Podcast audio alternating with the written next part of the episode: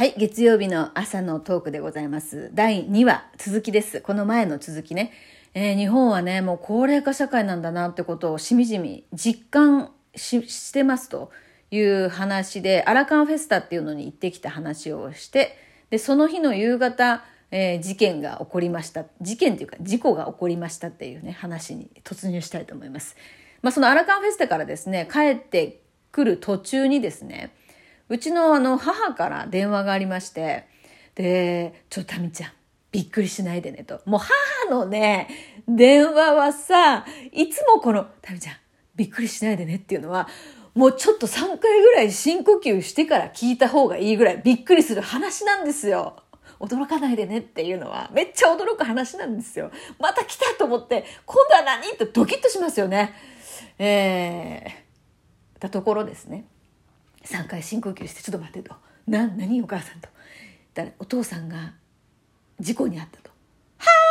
あ」ですよ。でうちのね父が90あじゃあ90じゃない81なんですよ。それでまああの新しい車がここ数ヶ月前に来てあの普通のねカローラなんですけどもあの普通のカローラって変ですねカローラっていう、まあ、一般的なあの、ね、車なんですけどもそのね、まあ、車種が変わったりとかするとちょっと運転しづらくなるじゃないですか感覚がね。でうちに来た時に車庫入れする時になんかちょっと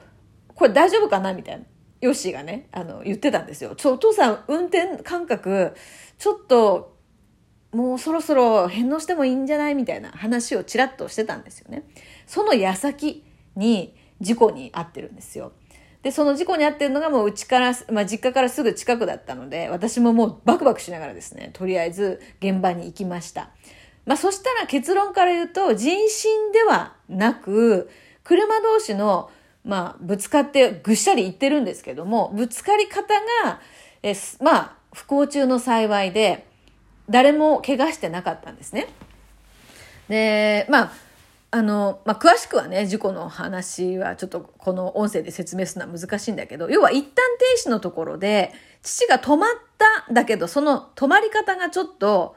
緩かったんでしょうね。それで、ゆるゆると止まって20キロぐらいでこう出てったところに、んなんですかね、こう、この字型の、うん、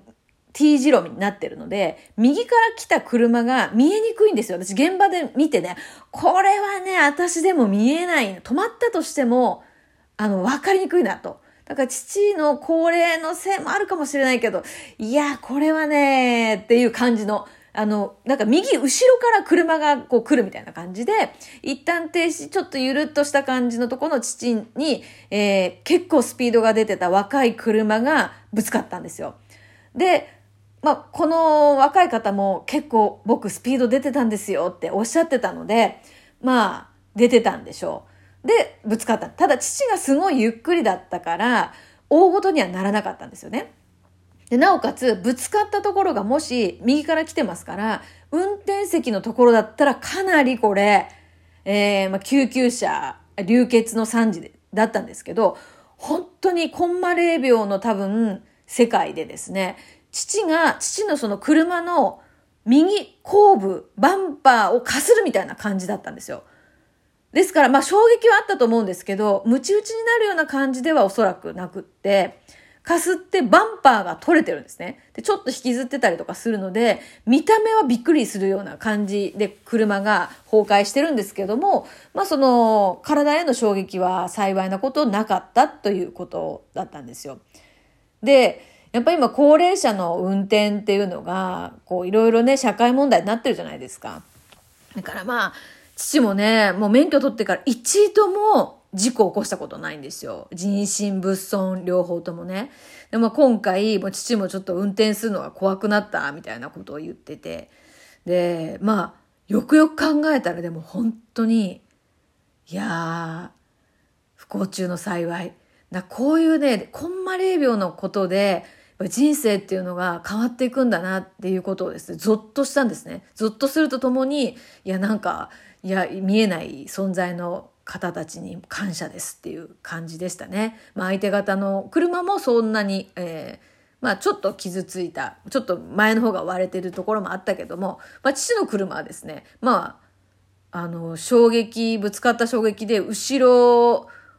まあ、が結構もうこれ全部交換ですね、みたいな感じだったんですけど、まあそれで、まあまあ怪我はなかったんで、とりあえず保険屋さんに連絡して、みたいな後のこのね、手続きになって。で、あの、まあいろいろあってですね、そのレッカー車が来たんですよ。まあこのままじゃ危ないんで、レッカーしてもらおうってことで。で、レッカー車が来たら今度ですね、このレッカー車の方がご高齢なんですよ。で、話が通じないとかは全然なくて、しっかりとした方なんですけど、微妙に、ちょっとやっぱりこう、話が通じないまではいかないんですけども、ちょっとこう、うん、打てば響くみたいな感じではないところがあったりとかしてですね。ああ、やっぱね、こういうこう、体力、体力仕事っていうか、まあこの夜もね、結構遅い時間、うん、夕方暗くなってましたので、に緊急出動みたいな感じのこの方も、ご高齢、まあ、70代だったろうなってなんとなく見た感じですね。で、80代のこう両親と、まあ、70代のこのレッカー車の方と、で、そう。で、この、ここでも、あ、ここでもなんかみんなご高齢だ、みたいな。で、同時にですね、ぱその、ヨッシーのお父さん、義理の父が95歳で、今施設に入ってるんですけど、ちょっと調子が悪いっていうことで、最近ヨッシーがもう熊本のね、えー、実家というか、まあお父さんのところにですね、もう頻繁に行ってるんですね。で、こっちもこっちで、やっぱ高齢じゃないですか。でも、というか、ヨッシーも結構もうシニアですよね。64ですから。まあ今シニアとか言うとね、60代の方にね、シニアじゃないっていう感じかもしれない。皆若い方は若いのでね。だけどやっぱちょっとこう、私もよしも物忘れが、こう、時々あったりとかして、で、子供たちに突っ込まれて、それ昨日も言ったよ、みたいな。で、ああ、やっぱこうすぐ忘れちゃうっていうこともあるんだなと思ってメモをね、台所に置いてたりするんですけども、そう、昨日もね、布団を干してて、あの、夕方ちょっと漢方薬局に出かけてたら、そのまんま布団を干しちゃってね、冷たくなってたんですけど、みたいなことがね、あるわけですよ。しかもさ、私今月、図書館に行ってて階段から落ちたじゃないですか。ほらね、こういうのも足がもたついてるわけですよ。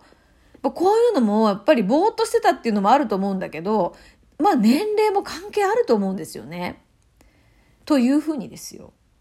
なんか、どこに行ってもご高齢の方が多いなって。前も言ったじゃないですか。昼間のデパートに行ったら、もうね、若い人が全然いないんですよ。まあその時がたまたまだったのかもしれないけど、若い人たちってほらもうネットでね、なんか欲しいものあったら買うじゃないですか。でもご高齢の方ばっかりで、で、こうスローテンポなんですよ。歩くスピードとか、当然ね。で、その化粧品のブースとかに行っても、世間話とかですっごい長いんですよね。ま世間話長いですよね。関係ない話で、やっぱ会話したいんですね、人ってね。で、なかなかこう、順番が回ってこなかったりするわけですよ。だからますます多分若い人とかはもうデパートに忙しいのに、みたいになるんでしょうね。と思いました。で、またね、最近ね、デパートはね、これがね、中国人ばっかりです、福岡は。街中が、まあ、韓国語、私の体感ですけど、韓国語4割、中国語5割、日本語1割です。体感ですよ、もう。ほら、私の感覚ですけど、日本人は、うん、喋らないで一人で歩いてるのかもしれませんけどね。やっぱその旅行って団体とか数名で来てるので、声も大きくなって耳に入りやすいのかもしれないけども、もうここどこって感じ。大分までのね、あの特急列車も、もう韓国語と中国語しか聞こえませんでしたね、この間。うん。みたいな感じで、あの、何か、やっぱ高齢化の波とまあ、ヨッシーから言わせれば、これが国際化だよって言うんですよ。リアルな。その、まあ、外国人が多いって。で、まあ、そのね、そう、今ね、天神、福岡の中心部部って、新しいビルがこう建っててですね、こう、まあ、入居者を募集したりとかね、店舗、テナントとかを募集してたりするんですけど、で、妹がですね、その、中心部に事務所を構えてるんですよ。で、なんかね、もうちょっと引っ越そうかなと思って、新しい物件を探したら、軒並み家賃が2倍から3倍に上がってるらしいんですよね。で、そのオーナーさんが中国人っていうケースがすごく多くて、